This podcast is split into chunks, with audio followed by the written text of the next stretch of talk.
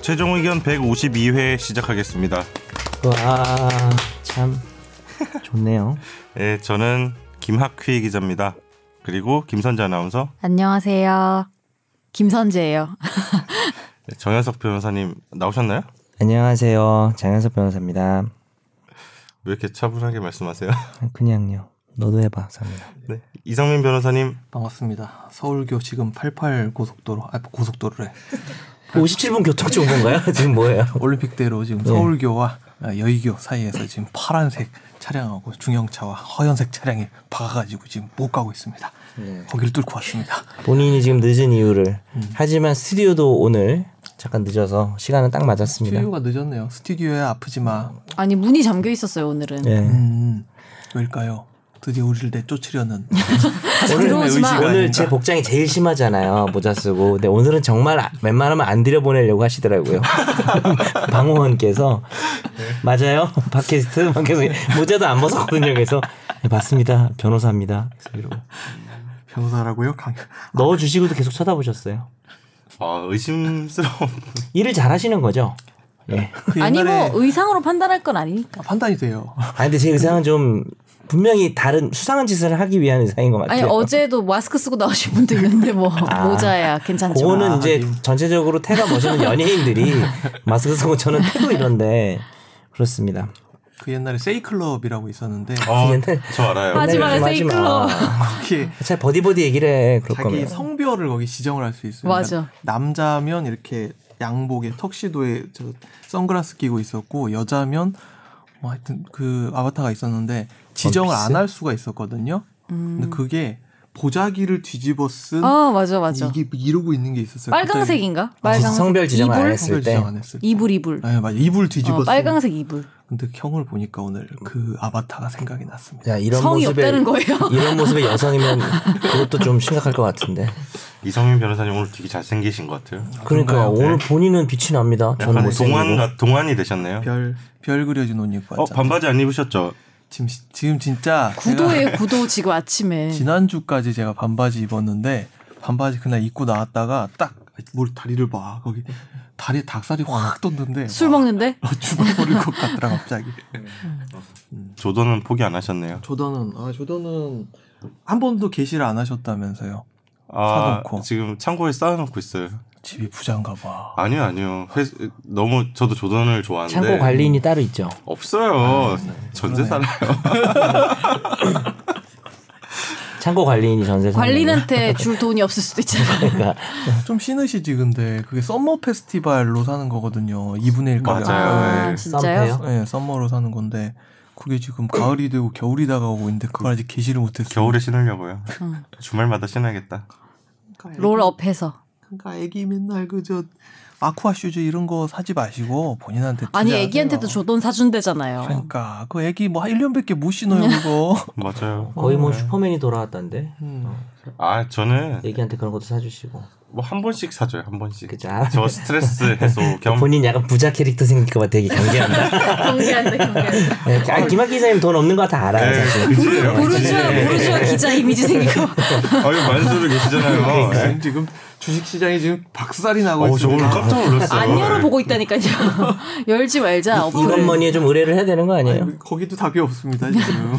주식을 지금도 하고 계시죠? 하고 있죠. 그래서 저도 지금 안 열어봐요. 아 이거 보면은 상장 폐지됐다 했잖아요. 아 그 얘기를 해요. 상패 상패. 와, 그 얘기하기 진짜. 싫었구나. 이제 저돈 못 산다고. 상민이도 보면은 자기가 이게 주식을 보는 어떤 눈이 있다는 캐릭터를 가지고 싶은데 음. 어, 그래서 너 잘 된 건 꼭 자랑하잖아. 잘된 건 잘. 원래 근데 그래요. 지금, 지금 네. 아, 상장 폐지된 거 얘기하니까 당황했지. 이 상패는 예 올해 제가 있었던 여러 가지 일들이죠. 이렇게 베스트 워스트 뽑으면 당연히 네. 워스트에 들어가죠. 음. 상패는 페이스북 상태인가요? 하여튼 아니 음. 죄송합니다. 상패 메시지. 네. 우리는 법률 캐스트 팟캐스트니까 아니 왜 초장에 내 상패 당한 얘기부터 네. 시작하고 상패 당했을 경우엔 법적으로 어떻게 대응해야 하나 막 이런 거. 대말 방법 없잖아요. 돌아버리고 아 예, 지금 뭐 예, 정리 매매를 하시면 됩니다. 네.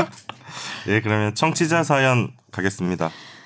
네, 저는 학원에서 수학을 가르치고 있는 강사입니다. 9년 전쯤 일을 시작했는데 지금은 상상도 할 수 없지만 당시 학원계에선 계약서를 안 쓰고 일을 하고 그랬습니다.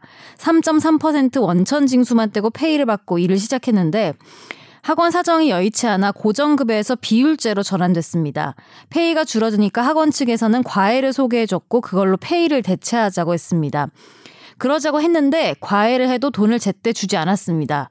그리고 학원 원장을 믿었기에 넘어갔습니다. 2년 전쯤 학원을 관두게 되어서 안 준 과외비를 원장에게 달라고 했고 알겠다고 했지만 조금 조금씩 주고 달라고 하면 전화를 받지 않고 곧 준다고 말만 하고 1년 반 전쯤부터는 아예 답장도 없습니다. 그 학원은 원장 부인의 명의로 되어 있는데 어떻게 처리해야 할까요? 이 부인에게도 문자를 보내고 연락도 해봤지만 자기도 원장과 한 달째 연락이 되지 않는다고 합니다.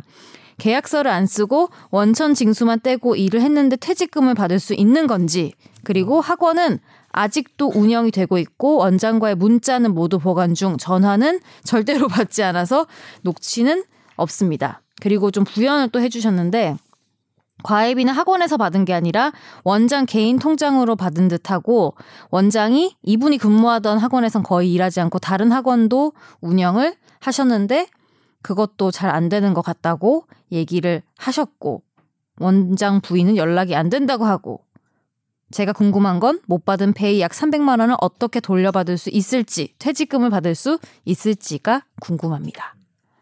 이게 과외를 소개시켜 주고도 그 집에서 과외비를 원장이 받아 먹고 그리고 안 준다는 거지. 양아치죠. 과외 한 집에서 안 주는 게 아니라 그런 거 씨, 같은데요? 진짜 이 원장 양아치네요 이거는. 고소를 하면 될까요?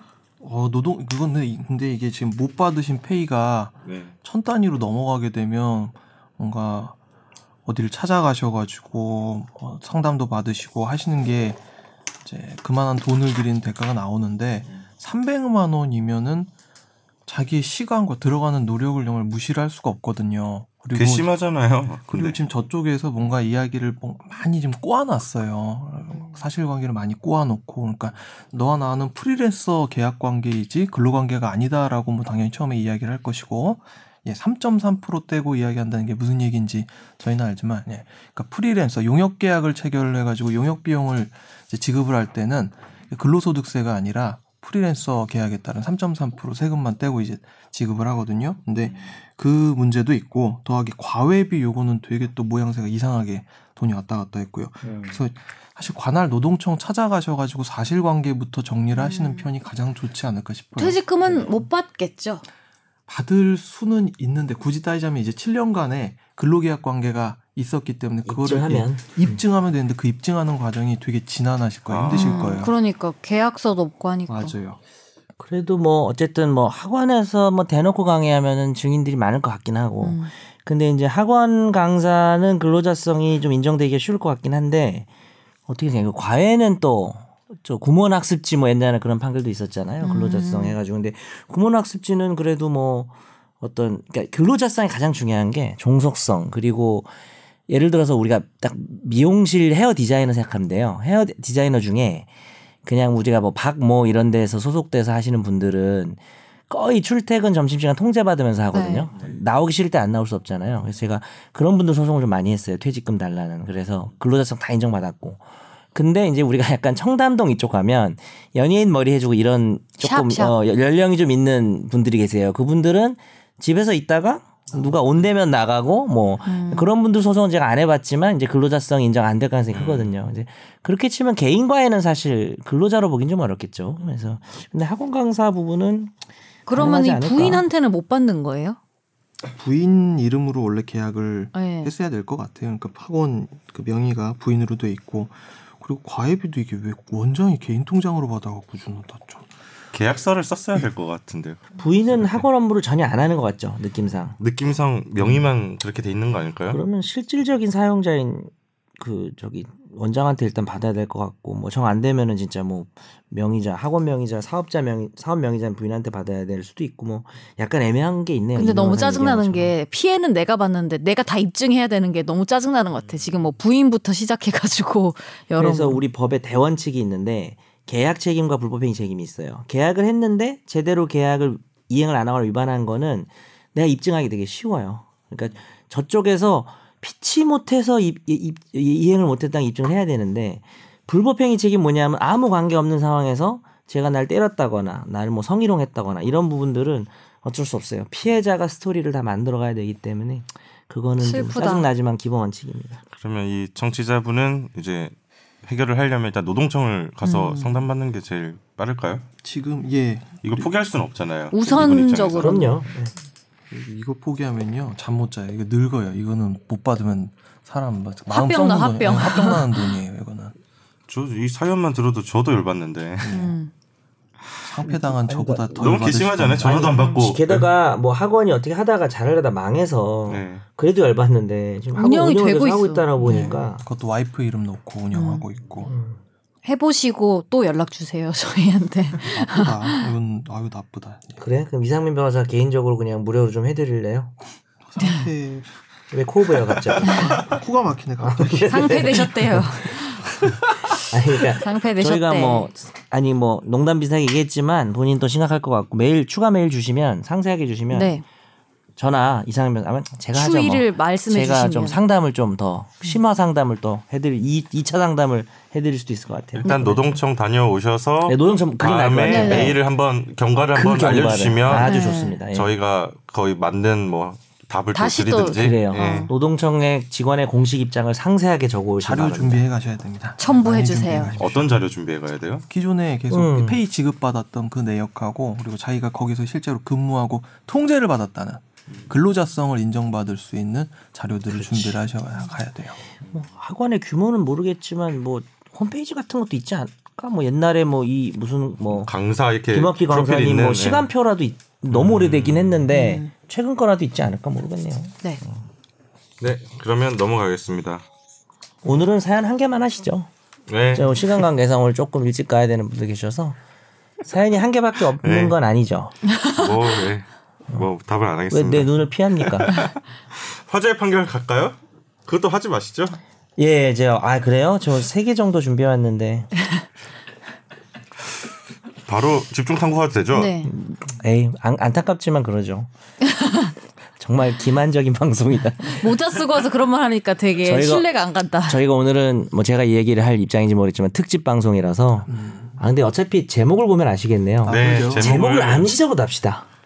제목을 모르게 달까요? 어, 잘 궁금하게. 근데 아, 그래도 저- 저는 다는 게 좋을 것 같아요. 아, 그래야지 이거는 더 이제 알고 어 뭐 가로 가로라도 해서 네. 법률이 아닌 내용 안 듣고 싶을 수도 있잖아요. 하여튼 김이 뭐야 김이 빡세네요. 제가 지금 되게 청취자하고 밀당을 하면서 네. 감질만하게 하려고 했는데 다 알고 듣는 거잖아요. 지금 그러면 저아 오늘은 그러면 특집이라 화재 판결도 일부러 준비 안 했고요. 어, 좀 방송 끝나기 전에 제목을 같이 정하시죠. 그럽시다. 네, 네. 제목을 합의해서 정하, 정하고 그 마지막에 우리가 멋있게 정했는데 어차피 청취자분들은 다 알고 듣는 상황이고 하여튼 네. 이래저래 김새네요. 네 오늘 특집 방송 뭔가요? 아 제목을 오늘 집중 탐구 제목을 들으시면 알 텐데 뉴스 훅에서 152회까지 최종 의견 히스토리가 어. 와. 주제예요. 뉴스 부제는 이 정도 어떨까요? 상민아 바이바이 아, 두바이예요. 그러니까 그렇게 하면 안 되죠. 노래 살려주셔야죠. 불러야지. 어. 노래 불러야지. 노래 불러주셔야죠. 바이바이 두바이야 그러니까 이렇게 요즘 해야지. 제가 그런 게 좀 용기가 안 나. 나이도 들고 아. 해서 예전에 뭐 이정재도 하고 오광록도 하고 했는데요. 자신이 없네. 오늘 좀 해볼까요? 마지막이니까. 네. 와, 노력해 쓰는 것도 주세요. 아니고. 파이팅 해 주세요. 오늘이 이 얘기를 먼저 해도 되나요? 아닌 것 같으면 편집해도 되는데 오늘이 하고 최종 가시죠. 예. 의견 시즌 1의 마지막 방송일입니다. 여러분. 아우 제가 박수 쳐, 이야기를 박수 하네 쳐. 울컥하네요. 수고했잖아요, 그래도. 근데 참고로 저 그 에피소드 중에 시즌 원의 끝 뭐 이런 에피소드가 보니까 있어요. 아 그래요? 그럼 제목이. 오늘이 다시 얘기할게요. 네. 최종 의견 시즌 2에 마지막 시즌 2인지 나도 몰랐어. 몰랐어. 쓸릴 네, 수도 있어요. 시즌은 그 autumn 시즌의 어떤 최종 마지막 FW FW. 만에 네. 하여튼 몇 시즌인지 모르겠는데 이번 시즌 마감입니다. 네, 이번 시즌을 마감을 이번 방송에서 하려고요. 어, 향후 네. 우리는 2주간의 재정비 기간을 갖고요. 네. 3주인가요? 어쨌든 그거는 상황에 따라서 정비해봐요. 네. 예. 잠시만요. 갖고요. 어, 정비가 잘 안 돼. 정비 불량 뭐 이렇게 돼서 다시 찾아뵐 예정입니다. 네. 음. 예, 다시 이제 찾아뵐 예정인데 이렇게 아. 된 이유는 뭐죠? 첫 번째는 제가 좀 다음 주부터 바빠서. 네. 네. 두 번째는 선재가 요즘에 좀 인기가 많아져서 저 인기 없어요. 그래서 약간 최종 인기 의견을 약간 없고. 얕잡아 보는 느낌 들고요. 인기 없어요. 세 번째는 김학휘 기자가 또 살인기계 본업에 아 살인은 충실하기 뭐냐, 뭐냐면 위해서 암살 여정을 대박이다. 떠온다고 하시더라고요. 까먹고 있었는데. 아, 네 번째는 드디어 어, 우리 인턴이 어, 게을러져서 일하기 싫어서고요. 이상민 변호사는 뭐 특별한 일은 없죠. 뭐 이제 상장 폐지 상장 폐지가 되셨대요. 돼서 이제 돈을 벌러 돈을 벌러 가야 돼. 아 진짜 이거 리얼하다. 이거 어떻게 살려야 될지 모르겠다. 아니 그냥 얘기하면 되죠. 일단 최종 아 얘기하실 건가요? 자 네. 오늘부로 제가 이제 저는 여기서 예, 마무리를 짓고요. 예, 좀 이따 이제 2주 혹은 3주 뭐 얼마가 될지 모르겠지만 정비 기간을 가진 후에 이제 새로운 아주 멋진 분이 지금 또 들어오실 걸로 지금 예상이 되고 있습니다. 아, 그래서 어, 울컥하네요. 아. 나는 울컥 안 하는데 왜 울컥했잖아요. 61회 때 아니 아 그때 아 오늘 그때 해야지. 그랬지. 61회 때 했으면 오늘도 해야지. 내가 그때 그랬지. 나 나 안 온 날. 나 없어서 울컥했구나. 그냥 울컥해요. 형이 없으면 아, 진짜 최종 의견 전력의 팔 8알인데 망했어 우리. 너 없을 때 우리 맨날 그렇게 얘기했어. 아, 다음 오늘 시즌 팔알이 있을까? 빠졌네요 이랬는데 8알인데 진짜. 예. 우리가 그래. 근데 최종 의견이 총 100할이야.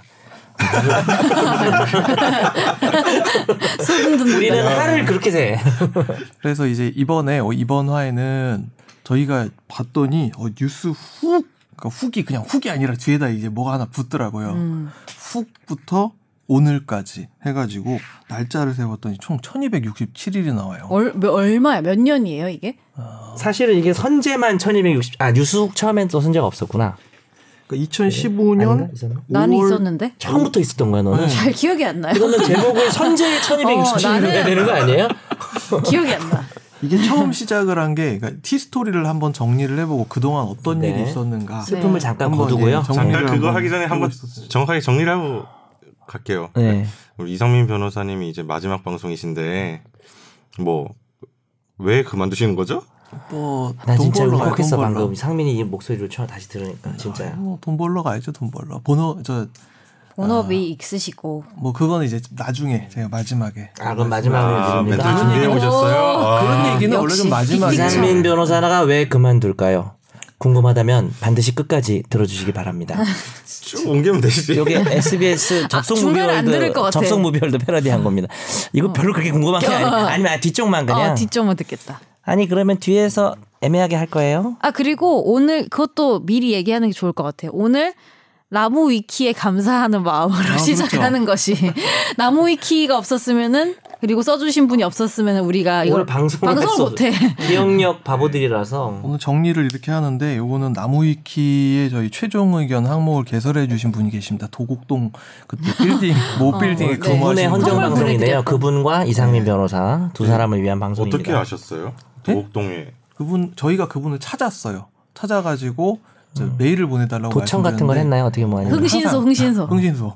해킹. 그래가지고 그쪽에서 메일을 보내주셔가지고 저희가 이제 선물을 보내드렸습니다. 감사하다고. 어, 아, 정말 감사한 분 같아요. 저도 꼼꼼하게 읽어봤는데 최고 감사합니다 정말. 심지어 디테일하게 다 정리해 놓으시고 근데 네. 그분은 한번 모셔야 되지 않을까요? 아, 그러니까 본인이 싫어하지 않으면 본인이 원하시면 네. 그 만드신 아니지, 것도 싫어하지 만드신 않으면. 건데 싫어하지 샤이, 샤이 청취자일 수 있으니까. 그분이 이제 계속 업데이트를 해주시고 물론 다른 분들도 보니까 업데이트 해주신 흔적들이 있, 는데 이게 계속 업데이트가 되고 있어요. 10월달에 네. 업데이트. 음. 그러면 어떤 내용이었는지를 한번 우리 과거로부터 한번 거슬러 올라가 볼까요? 이 방송에 그 산파 역할을 하신 분이 계시죠. 산파라니요. 어떻게 더운 물 좀 가져올까요?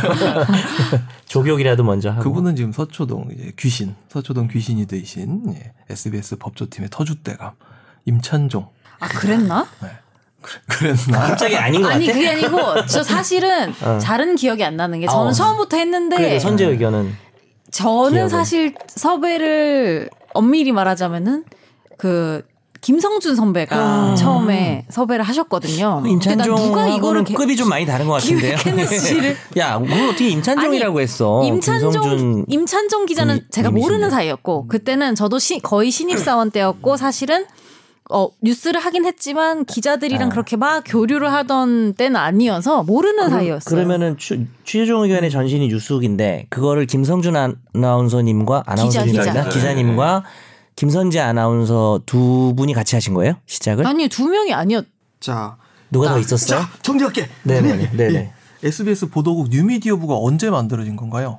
뉴미디어부는 오래된 오래된 부서고요. 오래된 예. 네. 부서인데 2015년 초. 예, 근데 2015년 2월부터 이제 SBS 오디오 취재파일 팟캐스트가 새로 생겼고요.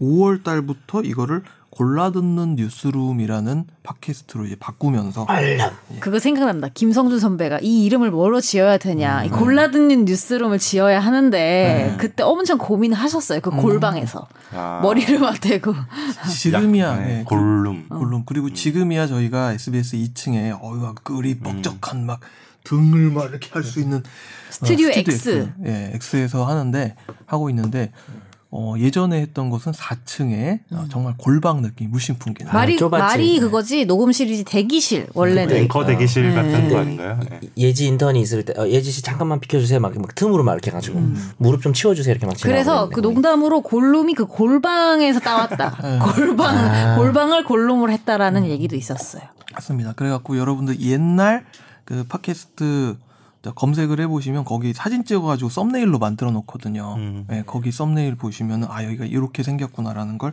확인하실 근데 수 있을 그때 겁니다. 보면 진짜 못생겼다 다들.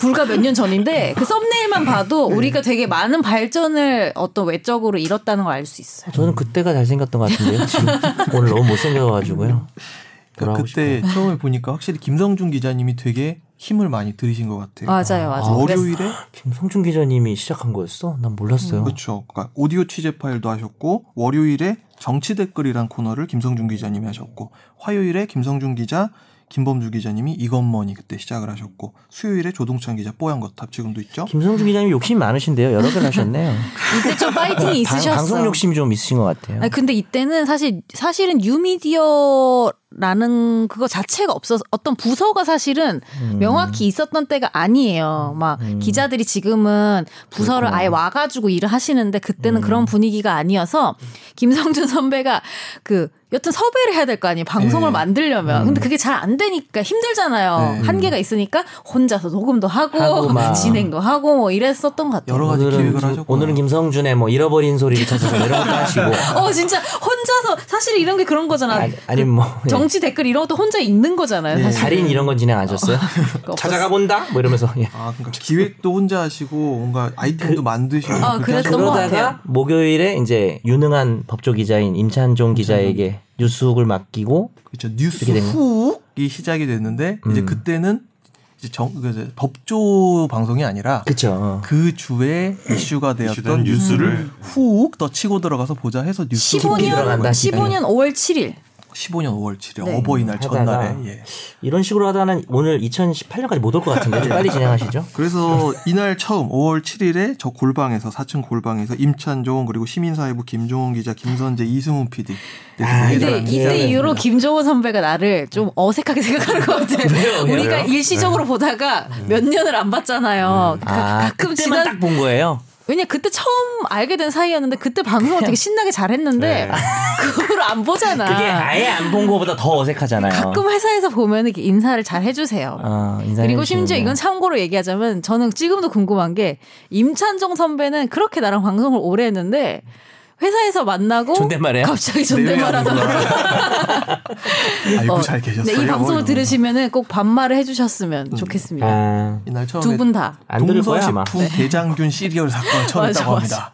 아 그래요? 어, 이걸 음. 했구나 동서식품 맞아, 대장균 맞아. 진짜 그래서 뭐- 원년 멤버는 여기네요. 그렇죠. 김선재 아나운서. 대장균을 직접 먹어보고 막 이랬나요? 그리고 막 방송에서? 무슨 동물 관련하면서 한세현 선배도 나오고 이랬었어요 그때 음. 뭐 여러 사람이 나왔었어. 요 맞아요. 그래갖고 뉴스욕을 얼마나 한 거죠? 그러면 한 석 달 했나요? 달 8월 20일까지 했고 그 사이에 진짜 뉴스 얘기한 어, 거 길게 했네. 고시인이란 무엇인가 이런 거 있거든요. 약간 이슈됐던 뉴스를 그냥 하나씩 골라가지고 아, 네. 했던 거네요.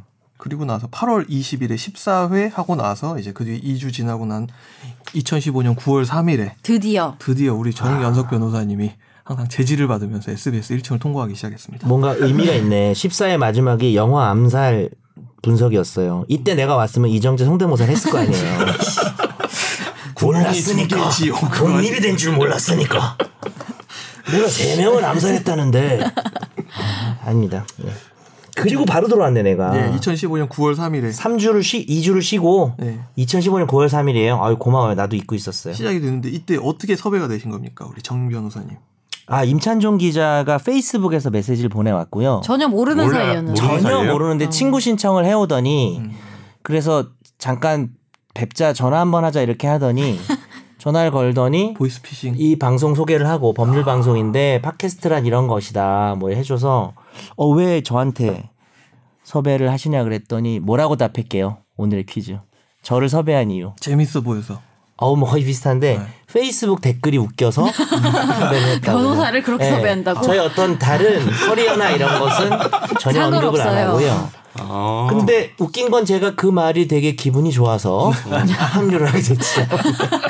몰랐으니까 이렇게 오래 갈 줄 몰랐으니까 어, 저는 원래 아, 아는 사이인 줄 알았어요. 전혀 몰랐어요. 그래도 그렇게 친하진 않더라도 이제 음. 근데 안면이 있는 음. 그 상태인 줄 이후엔 알았는데. 친해져서 둘이 심야 영- 아, 둘은 아니고 심야 영화도 보고 좀 음. 그랬습니다. 만나서 아, 만나 사귀셨어요. 그래서 아니요 삼겼어요. 그냥. 삼겼어요. 아. 사귀기 전 단계. 아깝네요. 그래서 이제 처음에 딱 세 분 보셨잖아요. 임찬종 그리고 이승훈 이승훈 PD, 김선재 아나운서 이렇게 그쵸. 보셨을 때. 첫날 선재가 좋텐가? 내가 왜 첫날 선재가 약간 뭔가 아 저 사람은 계속 안 할 수도 있겠다 이런 생각을 했던 것 같은데 본인이 지- 그때 처음 들었는데 왜 내가 안 해요. 참고로 나무위키에 보니까 방송 문화대상 시상식 참여 관계로 조퇴했다고 합니다. 아 첫날이 네, 야. 정말 그러니까 첫날이 아, 첫 그랬구나. 모임이니까 내가 설레게 왔는데 그래도 중간에 갔구나. 그러니까 이제 다 남자고 선재 아나운서 여자니까 음. 네.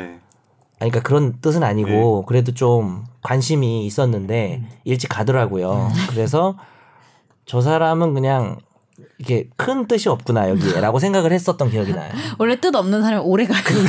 뜻이 문제가 없어 정말 오래 간 게 문제가 아니라 정말 지각 조퇴 거의 없이 네. 결석 없이 가장 어, 오히려 권지윤 임찬종이 빠질 땐 있어도 뭐 예. 전 없었습니다. 김선재가 거의. 빠진 적이 없었어요. 거의 휴가 때 진짜 휴가도 어떤 안 가셨어요? 법 아니 휴가 같이 약간 법적인 사- 예. 음. 상황이 아니고서는 간 적이 없습니다. 첫인상 아주 짧게만 얘기하면 임찬종은 나한테 막 다 잘해줄 것처럼 들어오기만 하면 모든 걸 나에게 배려해주고 모든 걸 나에게 맞춰줄 것처럼 얘기를 해놓고 막상 들어오니까 약간 넌 어차피 이제 들어왔어라는 느낌 그래가지고 뭐 잡은 어제가 물고기엔 밥을 어, 주지 않는다. 의견 개진하면 아 그래요 형 그렇게 할게요라고 약간 귓등으로 듣는 느낌이 좀 들었고요. 좀 상당히 똑똑한 사람이다 이런 생각도 들었고 솔직히 얘기하는 거예요. 이승훈 PD는 말은 거칠게 하는데 일단 딱 봤을 때 난 처음 보는 사람이었어요. 근데 되게 유명하더라고요. 근데 아 방송을 정말 잘한다라는 생각이 음. 들었고 지금 기억에 남는 건 의외로 되게 소심하고 조금 멘탈이 약하다 그래야 되나? 음. 저는 초, 초반에 그런 느낌을 받았어요. 음, 네. 그러니까 여러분 악플 좀 그만 달았으면 좋겠고요. 마음이 약하시다. 음. 어, 오히려 마음 약한 걸 알게 되고 악플 더 다나 상처받으라고. 그래서 하여튼 되게 어, 마음이 약한 사람이라는 생각이 들었고 선재는 첫인상이 지금까지 거의 계속 이어진 사람인 것 같아요. 음. 변함이 나이가 없다. 어림에도 네. 불구하고 네. 좀 자기 좀 원칙이 있어서 좀 그거에 마- 일관되게 좀 행동하는 사람인 것 같고 뭐 근데 또- 이때 똘똘한 건 말할 것도 20대 없고 초반인가 막 그랬는데 이제 20대 후반이 되었어. 경이 40대 후반이 그런데 되어가고 있어요. 그때도 별로 이렇게 어리다는 느낌이 안 들었고 얼굴 얘기하는 거야? 아 농담이고요. 얼굴 얘기하는 멈출 거예요. 이제. 심성 얘기하는 겁니다. 여기서 심성. 멈출 거야. 심성 얘기하는 겁니다. 심성. 그러니까 어리다는 느낌이 안 드는데 오히려 가끔 선재는 이렇게 회식 자리하고 할 때 어, 아 이 친구가 되게 어리구나라는 생각 이 나쁜 뜻이 아니라 네. 어, 어리구나라는 생각이 들 때 되게 귀여운 것 같아요. 왜냐하면 평상시에 어린 사람의 느낌이 잘 안 들어서 음. 이상입니다. 그래서 이날 몰카의 너무 진지하게 했다. 모든 것에 대한 아. 최종 의견이라는 이제 기억나세요? 첫 방송? 그러니까 이 제목이랑 대충 뭘 했는지는 기억이 나는데 뭐 내용은 잘 기억이 안 음. 납니다. 정, 정 변호사님 처음 뵀을 때 어떠셨어요? 김선재 진짜 아나운서. 기억이 안 나. 진짜로. 정말 기억이 안 나고요. 그러니까 음. 나도 정확히 기억이 안 나는데 약간 그 뒤에 세- 생성된 이미지를 기준 그러니까 말한 약간 거야. 그 지금이 친해지고 오래 하니까 그게 덮어져 버려서 사실은 덮어쓰기입니까? 처음에는 기억이 안 났는데 그냥 저는 개인적으로는 솔직하게 지금 뭐 정 얘기하세요. 변호사님이 약간 본인이 못생겨졌다고 얘기를 하지만 그때는 되게 뭔가 꾸미고 네, 오셨잖아요. 아우 얼굴에 어, 그래요? 되게 되게 바르고 되게 열심히 꾸미던 때가 있었어. 아, 아, 왜냐면은 그때 음. 페이스북 영상도 하고 나중에 이래가지고 맞아. 그랬는데 저는 지금 모습이 훨씬 더 좋은 것 같아요. 아 그래요? 네. 어, 아, 외모가? 어 난이 개인적으로 모습만 봐가지고 아. 보고 싶죠. 어, 다시 나 다시 괜찮은데? 다시 예. 꾸미고 와야겠다. 아, 꾸미지 마세요. 썸네일로 보세요. 썸네일로. 찾아봐야겠네. 어, 이 모습이 자, 좋다는 그리고 사람. 네. 이제 권지윤 세달 있다가- 기자랑 세달 이상민 있다가 예, 변호사. 세달 있다가 이제 임찬종 기자가 이제 석 달밖에 갔죠. 안 있었나? 석 8월 달밖에 이후로. 안 있었어요? 아, 9월 3일부터 11월 26일까지 오, 진짜? 13회차까지 하고 나서 14회차부터 권지윤 기자 그리고 18회차부터 제가 임찬종 기자가 법조로 갔. 그렇죠. 그렇죠. 서초동 귀신이 되어서 네. 다시 떠나갔죠. 아직도 못 떠나고 있다. 그렇죠. 지금도 는 소식이 서초동에서 들리고 있습니다. 음. 머물고 있습니다. 어제 뭐 단독 기사 또 하나 나왔죠. 네. 네, 그렇죠. 음, SBS 내부 사정으로 이제 12월 내부 사정. 3일부터 15년입니다. 뭐 인사 음. 발령으로 이렇게 바뀌게 된 거죠. 그렇죠. 네. 내부 사자니까 뭔가 안 좋은 일이 있는 것 같잖아요. 늘 내부 사정이죠. 근데 이제 권지윤 기자 14회차 처음에 인사 딱 할 때 그때 완전 기자 톤으로 하거든요. SBS 권지윤입니다. 막 이런 거 있잖아요. 아, 사투리 약간 섞어서. 다시 돌아갔어요. 그 토도로. 보톤으로 딱 하다가 하자마자 이승훈 PD가 뒤에서 엄청 뭐라고 해요. 방송 중에요? 아, 방송 중에 아, 무슨 기, 지금 그렇게 기자 톤으로 하면은 뭐 어떡하냐. 너무 지금 그러니까 기자 칭찬과 같이 했어. 음. 이승훈 PD가 자기가 그냥 진짜 기자라고 생각한 사람은 두 명밖에 어, 없다. 존경하는 기자. 아, 주진우랑 권지훈밖에 없다. 그 얘기가 기억이 나 갑자기. 그러면서 어떤 여러 가지 모, 모습들에 대해서는 계속 깠죠. 권지, 권지윤 기자님이 그 당시에 그러니까 리포트 하듯이 처음에 톤을 그렇게 음. 가져갔다가 이제 옆에 사람들이 아 그렇게 하는 거 아니다 편하게 해라 어디죠 밥 먹는 자리에서 그렇게 얘기하냐 음. 네. 그런 식의 이제 아, 이야기가 그러니까 있었죠. 뭐. 2015년 12월 3일. 음. 그래서 추울 때 들어오셨네. 아 이, 게 2015년 12월 1일자로 인사 발령 났거든요. 아. 제가 기억하는데 제가 이때 권지윤 기자랑 저랑 같이 법조에서 나왔어요. 음. 2015년 12월 1일 아, 날. 진짜요? 예. 그리고 이틀 뒤에부터 방송 시작했군요. 개미 지옥을 빠져나와가지고 근데- 음. 또 다른 지옥. 근데 권지훈 기자니까 생각나는 게 사실 초반에 이승훈 PD가 이렇게 막 해준 게 오히려 되게 좋게 돼서 네. 캐릭터도 만들어지고 하- 사람들이 재밌어 하긴 했는데 그럼에도 불구하고 솔직히 지금 생각나는 건 초반에 권지훈 기자 진행이 어색하다는 댓글이 있었어요. 어, 그리고 임찬종 기자를 그리워하는 사람도 있었고. 어. 근데 이게 정말 세월이 금방 바뀌는 게 음. 그다음에 이제 권지훈 기자 인기가 정말 많아졌어요. 음. 진행을 하면서 뭐 여러 사람들이 캐릭터를 만들어 준 것도 있지만 본인 자체가 좀 재밌는 어, 본인이 뭐 개그감이 있는 건 아니지만 네. 본인 자체가 되게 재밌게 말하고 어떤 순박하고 호감 가는 캐릭터가 아, 돼서 음. 정감이 있으니까. 그래서 이번에 그만두고 김학 기자 올 때는 또 권지훈 기자님 가지 말라고 난리도 아니었잖아요. 아, 어, 맞아요. 예. 간사, 메일도 많이 간사한 사람들. 초반에는 저도 찬종이가 사실 되게 능숙하거든요. 예. 그리고 제가 드립을 하면 진짜 은근히 리액션이 좋아요. 그러니까, 음. 그러니까 잘 받아서 자기도 드립 치면서 음. 되게 잘해요 임찬종이. 근데 사실 권지훈 기자는 그런 스타일은 아니었거든요. 그래서 내가 아 이거 방송이 좀 힘들겠다라고 초반에 음. 생각했던 기억이 나요. 근데 오히려 권지훈 기자 스타일로 하면서 정말 인기가 높아졌던 것 같아요. 순수한 청년이 이렇게 어, 순수 청년으로. 흑화가 들어온 되면서 사람들한테 당하고 그러다 이제 에라 모르겠다고 이제 망가진 거죠. 그 좀 저는 안타깝게 생각하고 몇 있어요. 해네요. 인권을 유린당했다는 표현까지. 아 진짜 이거 아니 뭐- 방송을 더 좋은 데서 배웠으면 좋았을 텐데 왜 여기서 어, 배웠을까? 근데 권지윤 기자 얘기를 끝으로 하면 그래서 제가 좀 좋게 얘기를 지금 해줬지만 한 가지 불만은 좀 피해자 코스프레가 좀 많아요. 그래서 사실 방송을 없다고 찬찬히 지금. 찬찬히 들어보시면 아무도 그렇게 안 하겠지만 누가 과연 가해를 하는가 나와 권지윤 기자님 정말 경계가 저의 모호하다. 피해 상황이 심각합니다. 저는 거의 뭐 상스러운 얘기가 편집된 것도 많고요. 청취자 여러분 권지윤 기자 악플 하나씩 달아주시기 바랍니다. 아니 그리고 저는 그리고 권지윤 기자가 얻어간 게 있다고 생각해요. 그러니까 방송은 이상하게 배웠지만 그 와중에요. 아니 살이 진짜 많이 빠졌잖아요. 근데요. 살이 진짜 많이 아, 빠졌어요. 이게 팟캐스트 때문이에요? 아 모르겠어요 그거는. 근데 되게 궁금한 게 누구한테 배우죠? 자, 왜냐면 선재가 가르쳐 준 것 같진 않고 아니, 이 사람이 그러니까. 기자인데 지금 변호사한테 배운 건 아, 아니잖아요. 어, 가르침을 준다기보다는 이게 네. 스스로 끼고 바- 찾는. 아니 방송이란 걸 이런 거라고 생각할 거 아니야 아직도. 딴 데 가서도 이렇게 아, 해라. 어, 딴데 가서도 이렇게 할 거 네, 기자들 아니야. 입장에서는 방송 이렇게 할 기회가 많이 그러니까요. 없잖아요, 사실. 뭐 리포트 해봤자 1분 40초, 뭐 1분 30초 하는 건데. 권준 기자는 하여튼 사회적 업적이 정말 누구도 부인할 수 없을 정도로 큰 분- 사람이고 큰, 분이래 또. 그러니까 이게 25회차 이제 유명한 방송인데 2월 18일입니다. 16년 2월 18일에 그날 아침에 저 기억이 지금 되게 생생하거든요. 그러니까 이날 방송이 개판이 났어요. 어쩔 수 없이 연애 뭐 오늘보다 더 심해. 이것보다 훨씬 심해. 그게 왜냐하면 저희가 그때 아침 10시 이제 방송을 시작하기 전에 그 전에 소개팅 얘기가 나왔어요. 음. 이상민 변호사님이 네. 권지윤 해준 기자, 예, 거. 음. 해준 소개팅 뭐 얘기가 나왔는데 뭐 제가 그때 누구 이렇게 전화번호 드렸는데 연락했냐 안 그 했나. 집사신 분. 네, 그렇죠. 애옥의 집사. 아, 그 얘기, 아, 애호기 그게 집사신 그거구나. 나그 얘기 술자리에서 많이 저랑 들었거든요. 이승훈 PD가 또 그거를 권지훈 기자가 계속 얘기하기 싫어하고. 네, 싫어하고 그러니까 그래서 이게 가장 인기 있는 방송이 됐죠. 아마 다운로드 수가 제일 많았을 거예요. 이게. 음. 옆에서 계속 사람들이 막 찔러. 그러니까 왜 결, 뭐 여자 있냐 막. 그러니까 아니 그, 그건 그런데 그 중간이 생겼던 것 같은데 우리 이상민 아 변호사가 맞아 옷 얘기 좀 어떻게 해요. 언니 얘기. 와 네. 본인 인상 좀 얘기 좀 천천히 네, 해줘봐요. 15년 12월 29일. 맞- 솔직하게 막날. 왜냐면 나랑 선재도 아까 솔직하게 얘기했으니까 예, 12월 31일에 제가 18회, 19회차 두 회차 방송을 이제 해달라고 이제 들어왔는데 그게 뭐냐면 이틀 전밤밤 내네 얘기 나오겠구나. 밤 12시 근방에 갑자기 정 변호사님한테 전화가 왔어요. 문자가 먼저 와가지고 잠깐 뭐 통화 가능하냐 그래가지고 저는 정 변호사님은 그때 잘 몰랐어요. 술에 그때 잘 몰랐대. 네, 술자리 그때 한 번 뵙고 네, 한번 뵙고 학원 개원하면서 예, 그때 이야기 나눈 게 전부였기 때문에 무슨 일이시지 하고 전화를 드렸죠. 지금이라 뭐 그냥 생각하고 그냥 자지. 안 친했을 때라서. 네. 그렇죠. 근데 대뜸 이 얘기를 하시더라고요. 내일 모레 이러이러한 이제 일이 있는데 여기에 대해서 좀 나와주지 않겠느냐.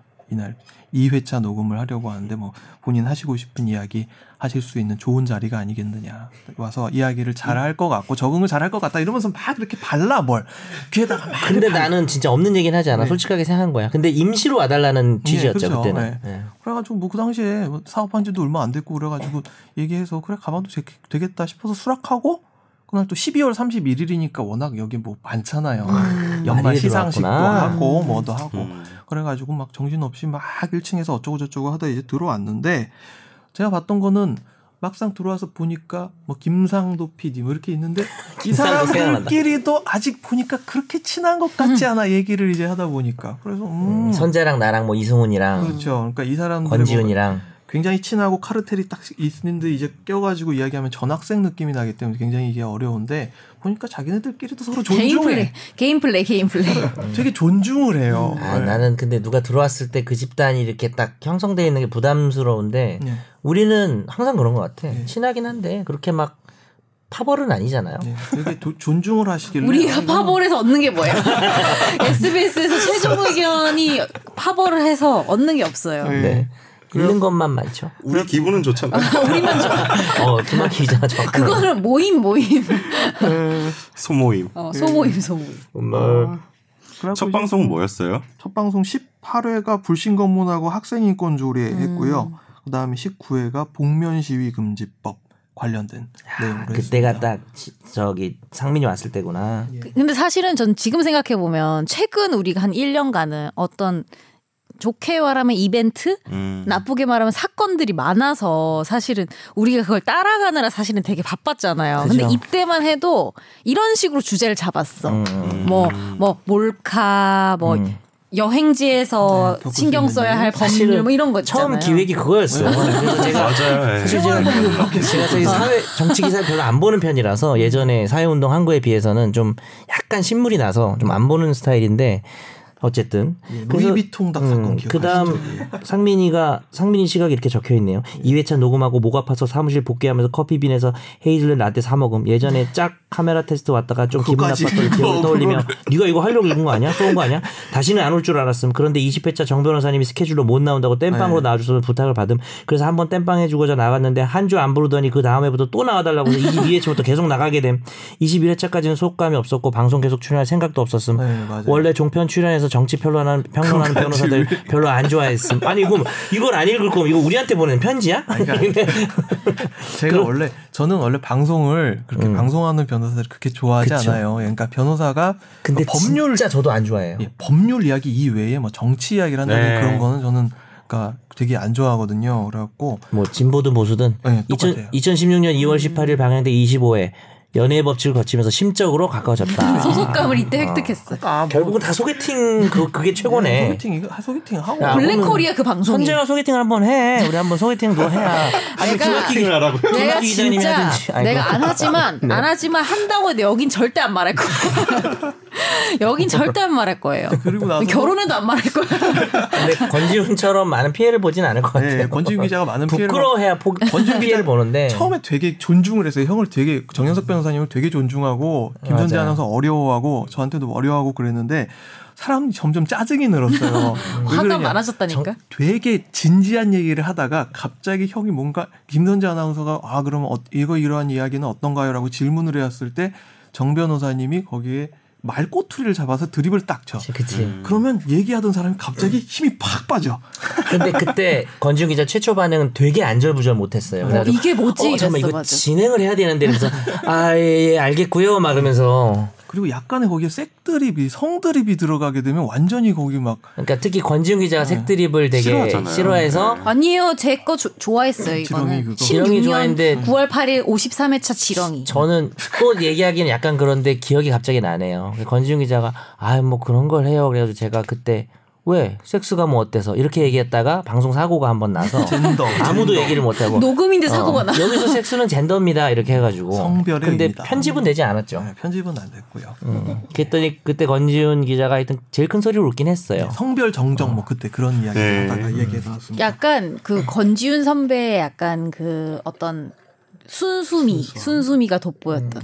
아, 순수한 분입니다. 예, 장가 못 갈 거예요. 사실 순수한 사람들이 더 위험해요 그런 보험을 쪽. 좀 들어놨으면 좋겠어요. 수, 수익자를 조르해가지고 생명보험을. 예. 그러다가 이승훈 음. 자, 그래서. 이승훈 PD가 이제 그 기자 이제 발령 났다가 그게 끝나고 피자, 피자. 피자 하다가 이제 하차를 한 게 2016년 7월 아. 7일이고요. 김선재 아나운서의 자웅동체 지렁이 드립이 나우미키에 가면 아직 GIF 파일로 이제 들어가 있습니다. 요 네 명이 좀 오래 간 거죠 사실. 예. 권지훈, 정현석, 이상민, 16년 김선재. 9월 아 16년 7월부터 예, 이게 그렇죠. 가장 길고 가장 어찌 보면 그죠? 어. 2년 가까이 쭉 왔네요. 그쵸. 네. 페이스북 페이지 통해 가지고 그때 한 15분 정도 앞에 이제 음. 생방을 했죠. 라이브를 했잖아요. 네. 김수영 페이스북 기자. 라이브. 제가 꽃단장하고 오고 그러던 시절이죠. 아, 라이브 때문에 꽃단장 하신 거예요?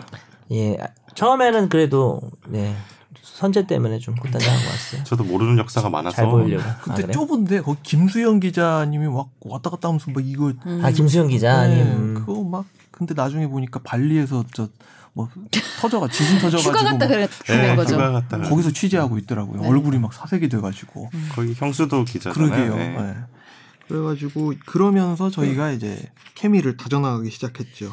그러다가 2016년 이제 말부터 거대한 이 게이트들이 시작해서 진짜 아, 우리가 이거는 뭐 안 할 수가 네. 없었죠. 제가 뭐 사회적 주제를 잡는 것을 사실 제가 생각하지 않았었는데 음. 이거는 다루지 않을 수도 없었고 그다음에 또 이상민 변호사가 들어오면서 이런 것들을 되게 유능하게 잘 다뤄냈고 약간 네. 그때부터 분리가 되기 시작했어. 이 대본에서의 대본이 분리되면서 예. 분리가 되기 시작했어. 집중 탐구는 상민이가 하고 어. 난 앞에 소소한 청취 화제 판결 뭐 이런 걸 하기 그 시작했죠. 전에는 정 변호사님의 아시나요? 날로 먹는 밥상식 빨리 해줘. 조성만 빨리 해줘요. 빨리 타이밍 놓치지 오늘 말고. 목이 안 좋아서 아십니까? 그러니까 코너 그게 있었잖아요. 코너 네. BGM을 제가 늘 새로 했었잖아요. 다음은 정현석 변호사의 아시나요? 뭐 이렇게 어, 비슷해. 했었죠. 비슷해. 얼마나 아파했는지. 뭐 그리고 1번 뭐 간통죄, 2번 폭행죄, 3번 내가 더 사- 많이 사랑한 죄. 뭐 이렇게 해가지고 그런 것도 했었어요. 근데 4번 꾀죄죄 뭐 이런 네, 것도 지금 하고요. 와- 지금 와서 얘기하는 거지만 정말 그만 물어봤으면 좋겠다고 생각했어 나에게. 나한테 퀴즈를 물어보잖아 내는 퀴즈를. 거잖아. 아, 그때 왜냐면 진행자 있고 변호사들 있으니까 아, 약간 왜냐면 내 알못 역할이니까 그렇긴 한데 제가 학교에서 수업 들을 때도 나 집어서 질문하는 거 진짜 싫어. 아, 그랬군요. 네.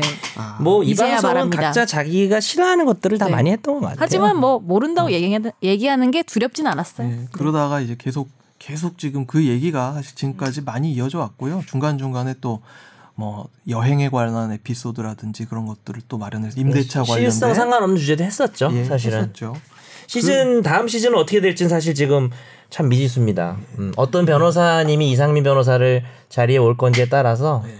좋은 분이 오실 겁니다. 아마 지금 음. 섭외 마지막인데 예. 대체 불가라고 해드려야죠. 소리야. 그걸, 그걸 내 입으로 하라고. 대체가 이 아, 되게 예. 변호사님은 대체 불가입니다. 자, 여 네. 반박하실래요, 하시는데? 대체 대체 전문인데요. 막 이런- 2010, 갈아버릴 거야, 이씨. 2018년 6월 달에 또 한 번의 SBS 내부 사정이 있었죠. 네, 아, 2018년 6월. 네. 예. 18년 권지윤- 6월. 권지윤 기자가 이제 또 등 따시고 배부른 곳으로 가고 어디로 갔죠? 야 벌써 간지 4개월 예, 됐구나. 그렇죠. 정, 저 어딘가요? 정치부로 거기 부가 갔죠. 정치부. 예. 국회. 정치부 여당, 여당. 담당 기자. 예. 그러니까 얼마나 배가 불러. 갑자기 막 양복 입고 다녀요 회사에. 그러면서 누가 왔습니까? 그러면서 우리 진행자로. 기계 머신 제가 왔죠. 네. 김학희 기자님 온, 온화한 목소리와는 어울리지 않는 네. 이중생활. 그렇죠. 뭐 살인 기계. 네, 어 이제 그 좋아 이제 마음에 드나 봐. Mother Machine MM.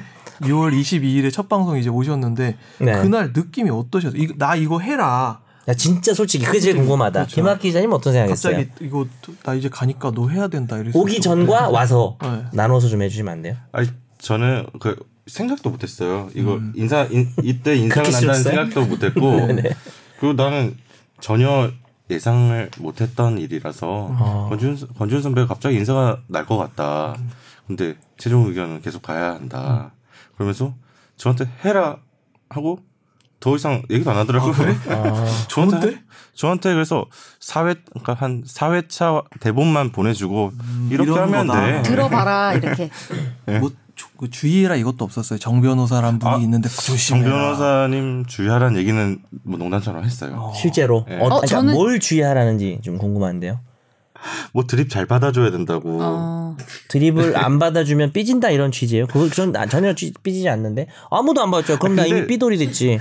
좋은 말을 좀 많이 했었어요. 그러니까 아 이게 좋은 말이 관심 있어서가 아니라 좋은 말은 필요 없고 저는요 나쁜 말이 저는요 뭐 조심하라고 했어요. 그러니까 아니 그런 말 없. 아니 그러니까 저한테 설명 하나도 안 해줬다니까요.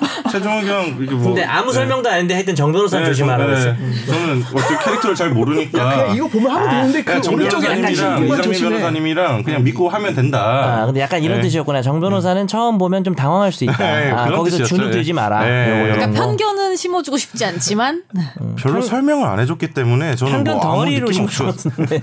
하긴 그렇군요. 근데 인사 나고 나서 또 얼마 안 있다가 바로 이렇게 예. 근데 여기 이상민 변호사도 썼지만 맞아요. 첫날 목소리와 표정이 좀 슬퍼 보였어요.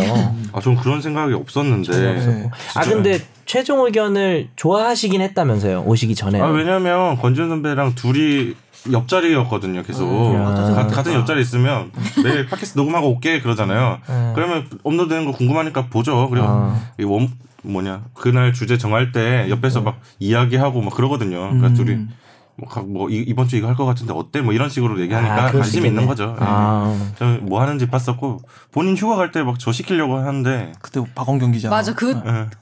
김학기 기자 이전에 박원경 기자 원경이 원경이 우리 원경이 뭐 있었습니다. 그분은 진짜 땜빵으로 몇 번 오셨죠. 근데 네, 한번 지금도 회식- 회식 때 그분도 한번 이제 결국 모셔야 되는데. 뭐, 근데 여- 서초동 귀신 박원경 선배는 진짜 역대급 차분하신 진행이었어. 아 옛날 제 여자 어떤 누구보다도 좀 흔들림은 없었지. 음. 가장. 처음인데도 진짜 했던 사람처럼 음 잘했나 신기했어. 보네요 잘도 뭐, 잘인데 뭐, 되게 뭐.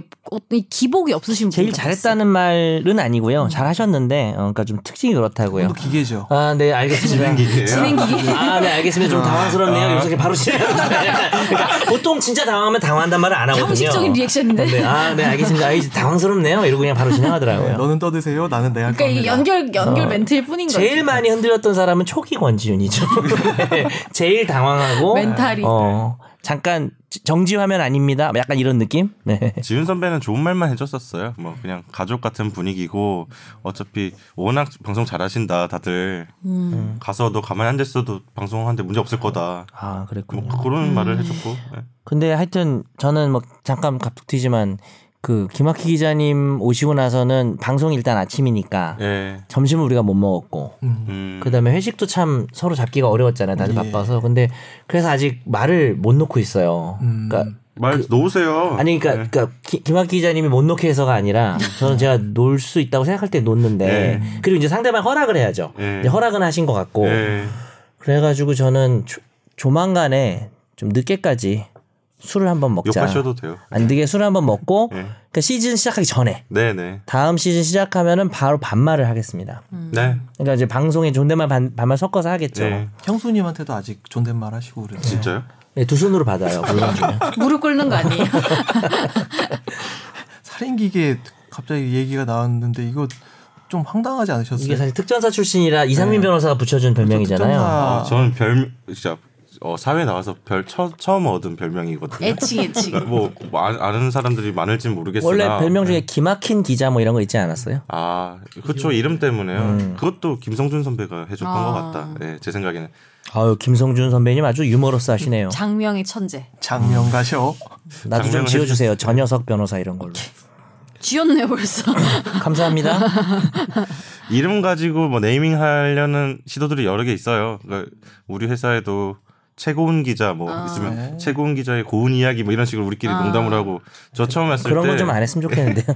아니, 보통 기자들이 노잼인데요? 리포트하면 네. 뭐 어쩌저쩌 하고 SBS 뭐 기막힙니다 이렇게 끝나잖아요 뉴스가. 네. 근데 제가 처음에 신입 때 왔는데 김성준 선배가 앵커 하실 때니까 어, 딱. SBS 기막힙니다 한데 제가 발음을 하다 보면 SBS 기막힙니다라고 들렸나 봐요. 네, 김학진. 근데 뉴- 뉴스 할 때마다 SBS 기막힙니다 기막힙니다 하니까 저 그때 어떤 선배는 야 너 장난 같으니까 SBS 김 하큐입니다 하라고 한 선배가 있었고 김성우 선배는 야 그거 이름도 네 복이다 캐릭터인데 SBS 기막힙니다라고 그냥 읽어라 약간 기막힌, 술자리에서, 기막힌 예. 느낌으로. 네, SBS 기막힙니다 뭐 이런 거 있잖아요.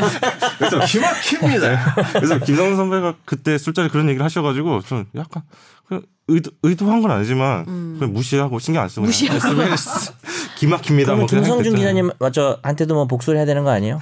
네가- 성준이에요. 네가- 아니 하나 만들어요. 네가 여기 성준이 이렇게 해가지고 아니 죄송합니다. 리니지 성주예요. 뭐 그랬습니다. 네. 살인 기계는 애착이 갑니다. 살인기계. 네. 근데 그거 아시죠? 이제 별명 애착이 생기면은 방송인이 다 된 거야.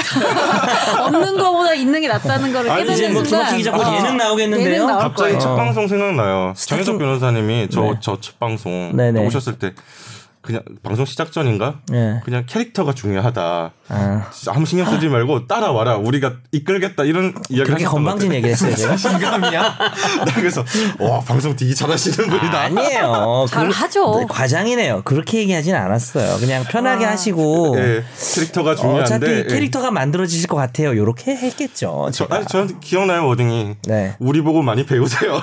에이 진짜 이거 권지훈 닮아가네 진짜. 아니야. 방송인 다 된 거야. 진짜 우리 보고 많이 방송인 다 됐고 MSG가 이제 첨가가 되고 아, 이거 있고 너무 쳤다. 어? 이거 좀 그만 칩시다. 제가 받아들이기에 그렇게 받아들였다는 거죠. 정말 아니, 근데 그런 취지 네. 각자의 그런 시선이다. 그 재밌는 그러니까 좀 그 분위기를 푸르기 위해서 형이 그런 취지의 이야기를 하셨는데 네, 그게 그렇게 네. 뭐 그 얘기를 한거 우리한테 맞습니다. 배우지 말고 자습하세요. 그렇게 제가 들어왔고 오늘 네. 10월 25일 녹음을 하고 있는데 그렇죠. 그렇죠. 이제 1267일의 여정이 일단 잠깐 실려고 합니다 여기서. 일단은 예. 예, 휴게소 같은 겁니다. 정한 휴게소에서 우리가 내려서 어, 저 소변도 좀 보고 근데 네. 휴게소 그건 좋은데 버스를 타는데 네가 안 타는 거잖아. 야뭘 좋게 포장해 임마. 정한 어. 휴게소에서는 버스 갈아탈 수 있습니다. 이거. 환승 가능. 진짜. 환승 가능한 휴게소. 너 거기서 저기 빨간 어묵 먹고 그냥 안 타는 거 아니야. 빨간 어묵을 타고 다는 저, 저는 다시 어묵을 서울로 타? 마리아 서울로 똑바로 해, 임마. 돌아갈 마지막인데. 거죠. 잠시 어차피 이제 재충전의 시간을 가지고 새로운 변호사를 충전해 뭐 초청해서 배터리야. 예, 이제 네. 새롭게 다시 시작할 음. 건데요. 어, 그 중간에 사실 저희가 그러니까 그런 건 있어요. 그러니까 정영섭 사무국장님, 네. 저, 어, 제 친구. 예. 정 변호사님의 법대 친구. 분 오셔가지고 두 회차에 이- 이준 노동자 이준 노동자 얘기해줬고요. 문제 이야기했고 아주 좋았어요 진짜 그때. 그리고 음. 원래 박주민 의원 같이 나오셔가지고 한번 이야기하기로 했다가 인터뷰로 대체를 한 적도 있고요. 그리고 올해 1월 달에는 저희 제 친한 예, 제가 좋아하는 우리 김예원 그렇죠. 변호사님 네, 최근에 기사 음. 나오셔가지고 많이 나오셨던데. 예. 어. 그러니까 정말 그 미랄과 같은 역할을 하시는 분들을 저희가 조금이나마 아. 소개를 할 수 어, 그 있었던 이것도 너무 날이 좋았어요. 있었죠. 김예현 변호사님 오셨던 것도. 그리고 박원경 기자한테 정말 감사합니다. 우리와는 어울리지 않는 분들을 모셨던 때가 있었어요. 네. 잠깐 숙연해지네요. 방송 좀 잘하자 우리. 우리는 이런 일 안 하나? 이런 멋진 일들. 음. 아, 참. 각자 소회를 그러면 잠깐 한 마디씩 좀 해주시면 좋을 것 아, 같아요. 소회를요? 예. 저부터 할까요? 네. 음, 저는 뭐 소회를 상민이에 대한 이야기로 대체하겠습니다. 빨리 해주세요. 예. 짧게 할게요. 어, 저, 저는 일단 최종 의견 얘기를 먼저 하면 저는 한 번 얘기한 적이 있는 것 같은데 최종 의견을 왜 계속 하냐고 하면 진짜 하나밖에 없어요 이유가. 그냥 재밌어서 하는 거거든요. 그러니까 뭐 방송이 재밌게 빠져서가 아니라 그냥 내가 여기 와서 방송은 재미없을지언정 그냥 내가 이- 여기 김학기 기자님까지 포함해서 네. 음. 제가 싫어하는 사람이 없었던 것 같아요. 어, 누구든 어, 뭐 유쾌하셨다는 계속. 말이네요. 예. 그래서 너무 즐거워서 저는 정말 바쁠 때도 정말 웬만하면 이게 한번 와서 하는 게 저한테 활력소가 됐고 특히 상민이에 대해서 얘기를 좀 하자면은 상민이는 방송 외적으로도 이 회사 이름 따라간다고 진짜 저한테 도움을 많이 주는 사람이에요. 근데 이거를 이제 방송에서는 잘 모르시겠죠. 그러니까 방송에서는 좀 제가 좀 도와주는 형국이잖아요. 이렇게 좀 뭐 얘기하면 좀 띄워주고 이렇게 해주는데 방송 밖에서는 제가 도움을 가장 많이 받는 동료 변호사 중에 하나인 거죠. 사실 동료에게 도움을 받는 게 가장 확실하고 진- 어, 큰 도움이 되는 건데 그래서 한마디로 이 사람 얘기하면 고마운 사람이에요. 그래가지고 근데 이제 방송에서도 사실은 상민이가 없었으면 방송을 어떻게 했을까 싶을 생각이 들어서 정말로 누구로 대체가 될 수 있을까 처음에 그만둔다는 얘기를 우리가 듣은 지 한 달쯤 됐잖아요. 네. 그게 너무 걱정스러워서 근데 한편으로는 얘가 그만둔다고 하면 진짜 그만두는 거란 생각이 들어서 다른 분들은 많이 붙잡았잖아요. 권지훈 기자까지 와서. 근데 저는 붙잡진 않았어요. 붙잡을 생각을 아예 안 했고 난 어떡하지? 막 이런 얘기만 한 거죠. 그냥 얘한테 징징대긴 했는데 그리고 저는 발빠르게 대체할 변호사를 지금 찾고 있고요. 한 분을 찾았는데 그분을 제가 잘 모르는 분이지만 어 과- 상민이하고는 또 다른 어떤 부분이 돼야 될 거라고 생각해요. 왜냐하면 이상민을 대체할 사람은 없는 것 같고 네. 어 다른 어떤 새로운 뭐 더 누가 더 훌륭하고 이런 걸 떠나서 그런 사람을 찾아야지 이 사람을 대체할 사람은 찾기가 좀 힘든 것 같아요. 음. 아 갑자기 너무 울컥하네요. 얘기하다 보니까. 다음. 김선재 아나운서는 예. 저는 어 우선은 제가 이렇게 오래 할지는 몰랐고요. 그러니까 자꾸 사람이 네. 떠나니까 그런 생각 제가 들죠. 퇴사하기 전까지 뭐 육아휴직 이런 게 아니고서는 내가 어, 음. 그런 얘기 한 적 있어요. 어 여기를 못 벗어 아니 그때는 네가 했다라는- 음. 계속 하겠다고 말했는데 지- 지금 그 실체는 못 벗어나는 못 벗어날 거군요. 듯하다. 이렇게 어, 늪이 다 늪. 내 의지든 타이든 자이든 뭐든간에 지금 타이처럼 들리네요.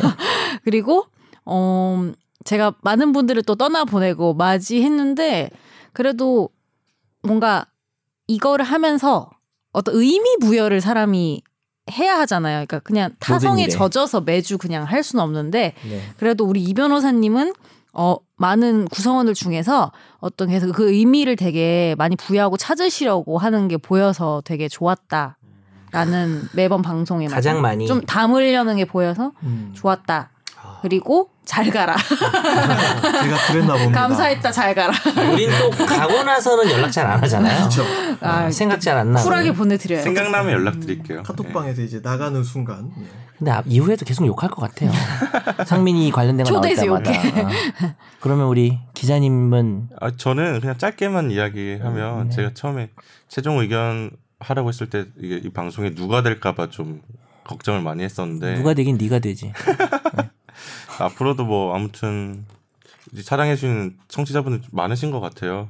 그래서 부응할 수 있게 잘 하도록 하고요. 뽕. 이제 네, 아 죄송합니다. 이- 이상민 변호사님이 마지막 정리 멘트를 좀 시즌을 해주시는 게 끝내며. 좋을 것 네, 같아요. 이제 예. 끝날 시간이 돼가지고 네. 예, 지금 시계 보고 있었는데 어 재밌었습니다. 지난 예, 저도 이렇게 오래 할 줄 몰랐어요 사실. 아무도- 아무도 아무도 몰랐어요. 몰랐고 김성준 선배도 그렇죠. 모르셨을걸요. 이때까지 이게 이 방송이 살아남을 수 있을 거라고도 생각을 안 해봤는데 어떻게 하다 보니까 뭐 만 3년 가까이 됐어요. 12월 3년 전 사- 횟수로는 4년이 됐고요. 근데 목요일 오전에 저희가 녹음을 하는데 목요일 오전 오는 시간은 항상 즐거웠습니다. 예.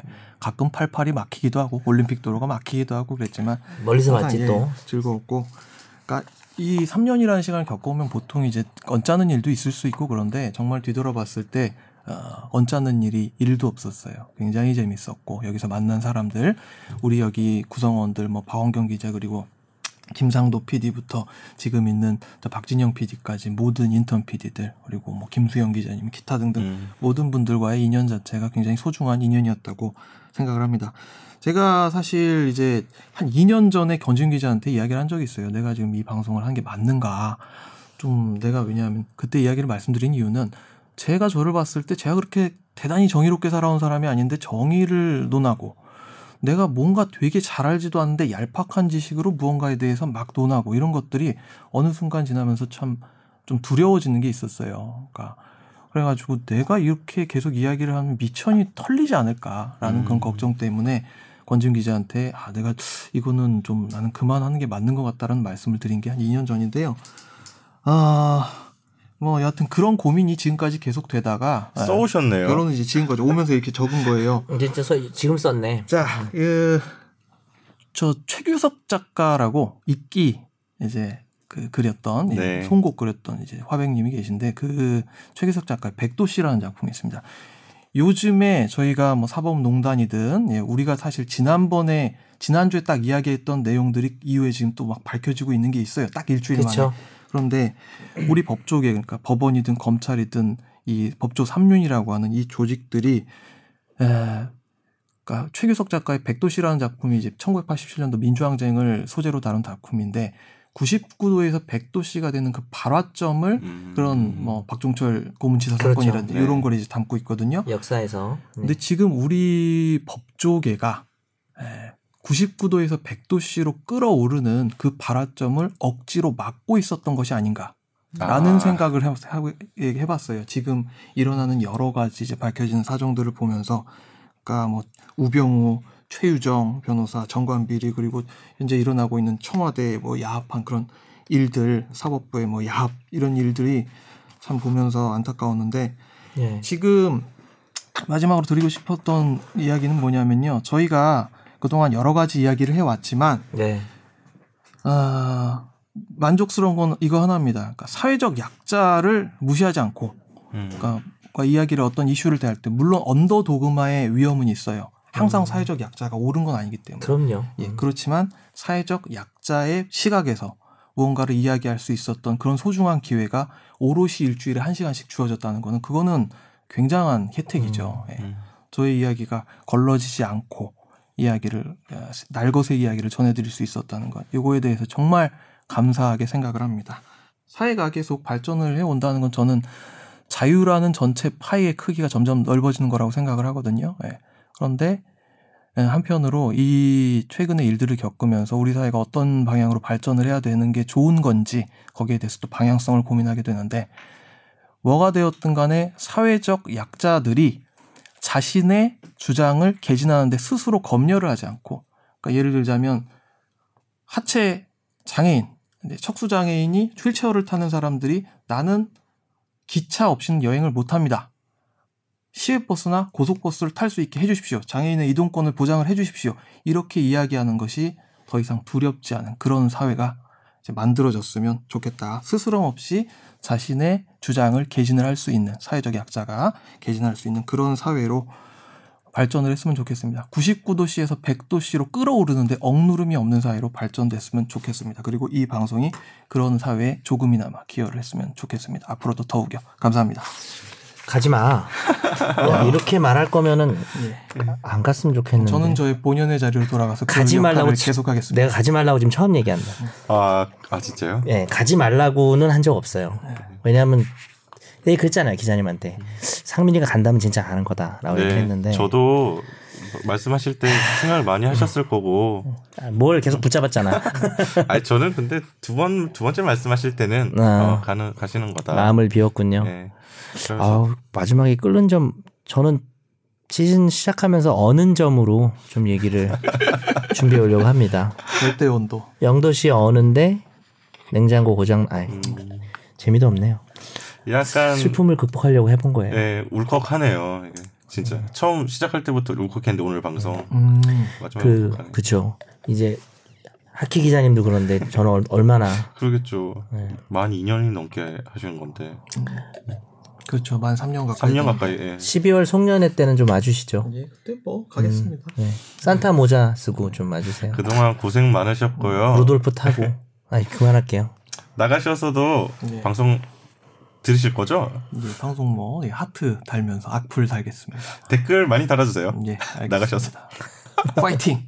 그리고 가끔씩 필요할 때 부르죠 뭐.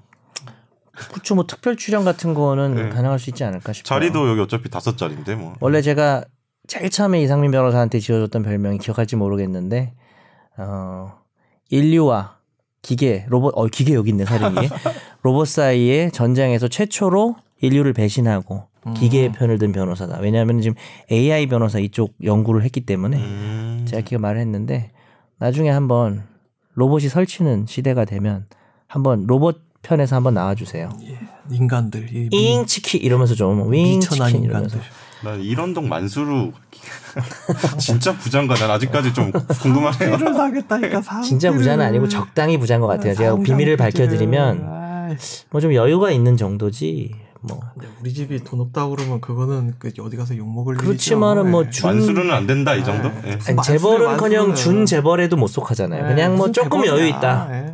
그냥 어, 약간 밥은- 부유하다. 밥은 안 굶고 사는 그 정도죠. 그렇게 말하면 욕 먹는다며. 원래 변호사는 그래요. 면기 난부라고 해서 밥은 안 굶대 예, 부자가 되지. 면을 먹자는 거예요. 그럼 밥을 안 굶고 면으로. 뭐 이런 것 때문에 이제 권지윤 기자 조심하라고 한 거예요. 나 너무 힘들어서 그래 오늘은. 아이고. 그래. 그러면 오늘 방송은 뭐 정리하기 싫은데 정리는 끝을 내야 될 것 같고 네. 저희는 잠깐 휴식기를 가지면서 네. 좀 이 방송에 대해서 다시 한번 정리를 하고 뭐 네, 예, 짧으면 2주, 길면 3주가 되겠죠. 3주 안에 또 새로운 분 모시고 예. 시작하는 걸로 하겠습니다. 박수. 아 고생 많으셨습니다. 예, 제가 청취자 고생했네요. 예. 여러분들 감사합니다. 고맙습니다. 네, 마지막으로 파이팅 한번 외치면 안 돼요? 파이팅! 파이팅! 파이야. 파이어! 감사합니다. 파이팅!